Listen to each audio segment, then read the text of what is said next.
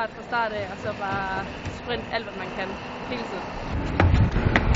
Øh, når man orienteringsløber løber i byen, så er det for at løbe øh, sprintdistancen. Den er typisk på en 12-15 minutter. Øh, og så er det lidt forskelligt, hvor, hvor lang distancen er, alt efter hvor snørklet bybilledet det ser ud.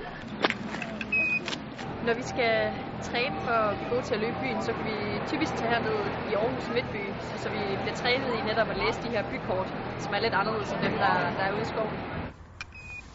Man løber ind i byen og har taget et forkert vej øh, rundt om en bygning, jamen så er skaden sket. Der er lidt mere konsekvens, lidt mere intensiv orientering, øh, og det synes jeg er helt vildt fedt. Kom så, Emma. God tur! Det er ikke svært at finde selve posten. Det svære det er ligesom at finde den bedste vej. Og det, der er vigtigt øh, for det fysiske, det er at hele tiden have de her accelerationer. Så når du drejer om et krydsjørn, så skal du bare løbe stærkt.